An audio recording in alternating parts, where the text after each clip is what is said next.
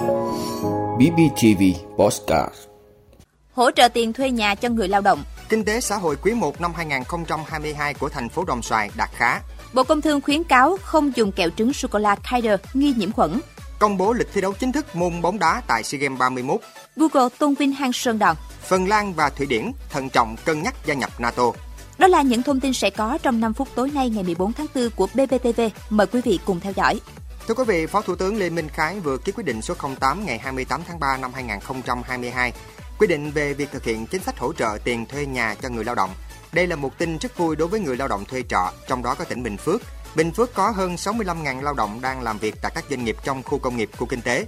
Theo kế hoạch, thời gian tiếp nhận hồ sơ đề nghị hỗ trợ tiền thuê nhà cho người lao động chậm nhất đến hết ngày 15 tháng 8 năm 2022 với mức hỗ trợ từ 500.000 đến 1 triệu đồng một người một tháng, tối đa 3 tháng. Chính sách đã tiếp thêm động lực cho người lao động vượt qua khó khăn trong đại dịch.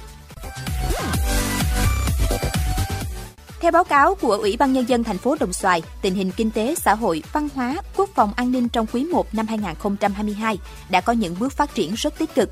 Trong quý 1 năm 2022, số thu ngân sách phát sinh trên địa bàn thành phố Đồng Xoài đạt 29% chỉ tiêu Hội đồng Nhân dân thành phố giao, đã thực hiện giải ngân vốn đầu tư xây dựng cơ bản gần 44 tỷ đồng, tiến hành kiểm tra và xử phạt vi phạm hành chính 31 trường hợp vi phạm trật tự xây dựng, tập trung ra soát và có biện pháp giảm 33 hộ nghèo phát sinh trong năm 2022.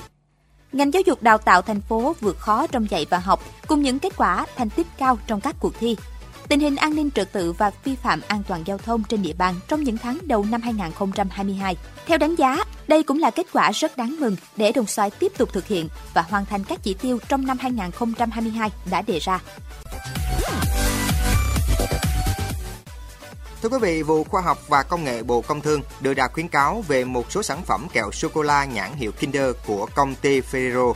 Vụ Khoa học và Công nghệ thông tin theo cảnh báo từ một số cơ quan quản lý an toàn thực phẩm quốc tế và thông tin từ thu hồi sản phẩm của công ty Ferrero. Một số sản phẩm kẹo sô-cô-la nhãn hiệu Kinder của công ty sản xuất tại Bỉ có khả năng bị nhiễm khuẩn Salmonella SBB và hiện đang được nhà sản xuất thông báo thu hồi. Vì thế, Bộ Công Thương khuyến cáo người tiêu dùng không sử dụng các sản phẩm nêu trên và thông báo tới cơ quan chức năng nếu phát hiện các sản phẩm này đang lưu hành trên thị trường. Ngày 14 tháng 4, Bộ Công Thương tiếp tục cảnh báo về sản phẩm kẹo thạch sữa trái cây.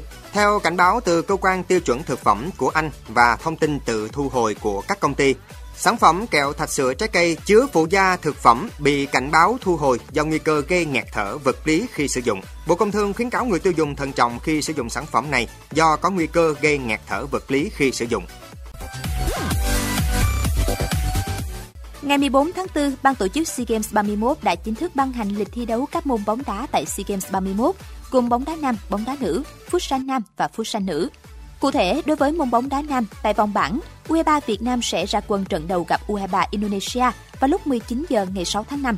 Tiếp đó, đội chủ nhà Việt Nam tiếp tục gặp các đối thủ Philippines lúc 19 giờ ngày 8 tháng 5, Myanmar lúc 19 giờ ngày 13 tháng 5 và gặp Timor Leste lúc 19 giờ ngày 15 tháng 5. Các trận đấu đều diễn ra trên sân vận động Việt Trì Phú Thọ. Lễ trao giải diễn ra ngày 22 tháng 5. Với môn bóng đá nữ, tuyển Việt Nam sẽ ra quân trận đầu gặp Indonesia ngày 9 tháng 5 sau đó tiếp tục gặp các đối thủ Philippines ngày 11 tháng 5, gặp Campuchia ngày 14 tháng 5. Các trận đấu đều diễn ra vào khung giờ 19 giờ trên sân vận động Cẩm Phả, Quảng Ninh. Lễ trao giải diễn ra ngày 21 tháng 5. Đội tuyển bóng đá Futsal Nam sẽ có các trận đấu gặp Indonesia ngày 11 tháng 5, Malaysia ngày 14 tháng 5, Myanmar ngày 18 tháng 5 và gặp Thái Lan ngày 20 tháng 5. Các trận đấu diễn ra vào khung giờ 16 giờ tại tỉnh Hà Nam. Lễ trao giải diễn ra vào ngày 20 tháng 5. Tại tỉnh Hà Nam cũng diễn ra các trận đấu của môn bóng đá Futsal nữ.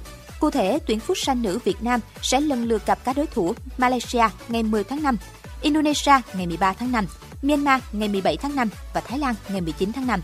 Các trận đấu đều diễn ra vào khung giờ 16 giờ, lễ trao giải diễn ra vào ngày 19 tháng 5.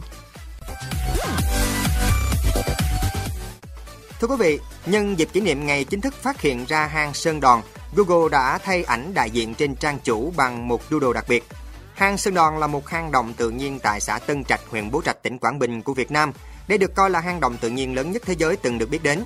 Hang Sơn Đòn nằm trong quần thể hang động Phong Nha Kẻ Bàng, là một phần của hệ thống ngầm nối với hơn 150 hang động khác ở Việt Nam gần với biên giới Lào. New York Times từng xếp hạng hang Sơn Đòn vào vị trí thứ 8 trong 52 địa danh thuộc danh sách những nơi nên đến vào năm 2014. Để kỷ niệm ngày chính thức phát hiện ra hang Sơn Đòn ngày 14 tháng 4 năm 2009, Google đã cập nhật một doodle đặc biệt trên trang chủ nhằm tôn vinh hang động tự nhiên khổng lồ này. Doodle được quảng bá trên công cụ tìm kiếm Google tại 17 quốc gia và vùng lãnh thổ, bao gồm Việt Nam, quần đảo Virgin thuộc Hoa Kỳ, Vương quốc Anh, Romania, Thụy Điển, Hy Lạp, Singapore. Doodle tái hiện khung cảnh hố sụt khổng lồ nằm sâu hơn trong hang Sơn Đòn, với ánh nắng chiếu rọi làm sáng bừng khung cảnh hang với nhiều sắc thái của núi rừng. Thưa quý vị, Phần Lan đang cân nhắc và sẽ quyết định liệu có gia nhập NATO hay không trong những tuần tới. Đây là tuyên bố mới nhất của Thủ tướng Phần Lan Sanna Marin về khả năng tham gia liên minh quân sự 30 thành viên.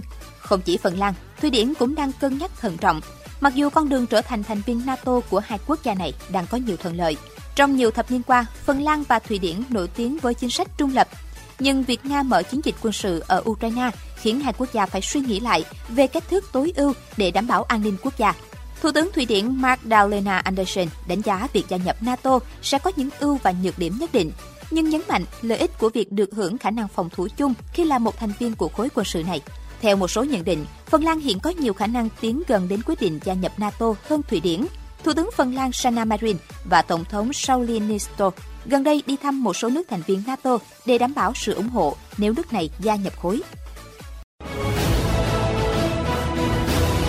Cảm ơn quý vị đã luôn ủng hộ các chương trình của Đài Phát thanh truyền hình và báo Bình Phước. Nếu có nhu cầu đăng thông tin quảng cáo ra vặt, quý khách hàng vui lòng liên hệ phòng dịch vụ quảng cáo phát hành số điện thoại 02713 887065. BBTV, vì bạn, mỗi ngày.